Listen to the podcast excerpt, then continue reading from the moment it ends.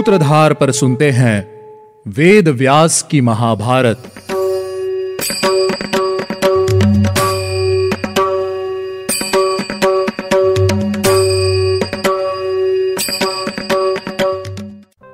स्वागत है आप सभी का सूत्रधार द्वारा प्रस्तुत व्यासदेव की महाभारत पॉडकास्ट में।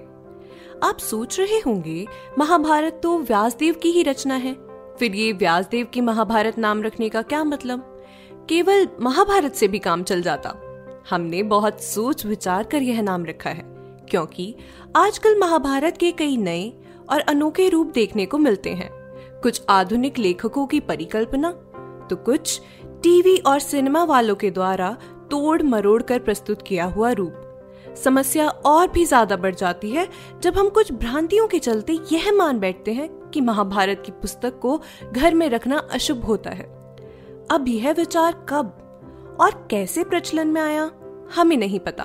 परंतु इसका सीधा असर यह हुआ कि महाभारत के विषय में हमारी जानकारी व्यासदेव द्वारा रचित महाकाव्य के अध्ययन से नहीं, अपितु असामान्य स्रोतों जैसे कि टीवी या फिर आधुनिक लेखकों द्वारा लिखे गए संक्षिप्त रूपों से आती है।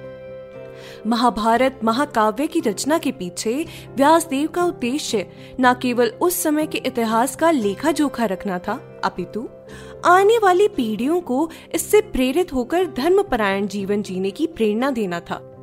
और ऐसा तभी संभव है जब हम व्यास जी की महाभारत का संक्षिप्त में नहीं, बल्कि पूर्ण रूप से अध्ययन करें।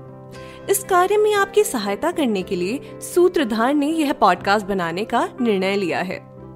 इस पॉडकास्ट के द्वारा हम व्यास जी द्वारा रचित महाभारत को उसके सटीक तथ्यों के साथ आपके समक्ष प्रस्तुत करेंगे। और आशा करते हैं कि आप लोग इससे प्रेरित होकर इस महान ग्रंथ के महत्व को समझें और इसका गहन अध्ययन करने का प्रयास करें। इस पॉडकास्ट के लिए हमने गीता प्रेस गोरखपुर द्वारा प्रकाशित महाभारत को प्रमुख स्रोत माना है। इस प्रस्तुति का तरीका हमारा है, परंतु कहानी व्यास देव जी की ही है। हम आशा करते हैं कि आप हमारी इस मेहनत को सराहेंगे और इस पॉडकास्ट को अधिक से अधिक लोगों तक पहुँचाने में हमारी मदद करेंगे। सूत्रधार की ओर से मैं, मान्या शर्मा, महाभारत की महान गाथा को उसके संपूर्ण और विश्वसनीय रूप में आपके समक्ष रखने का प्रयास करूँगी। हो सकता है इस पॉडकास्ट में प्रस्तुत कुछ तथ्य आपकी जानकारी से भिन्न हो। इस पॉडकास्ट के अलावा सूत्रधार हमारी प्राचीन कथाओं को सुंदर चित्रण के साथ हमारे मोबाइल ऐप पर उपलब्ध कराता है।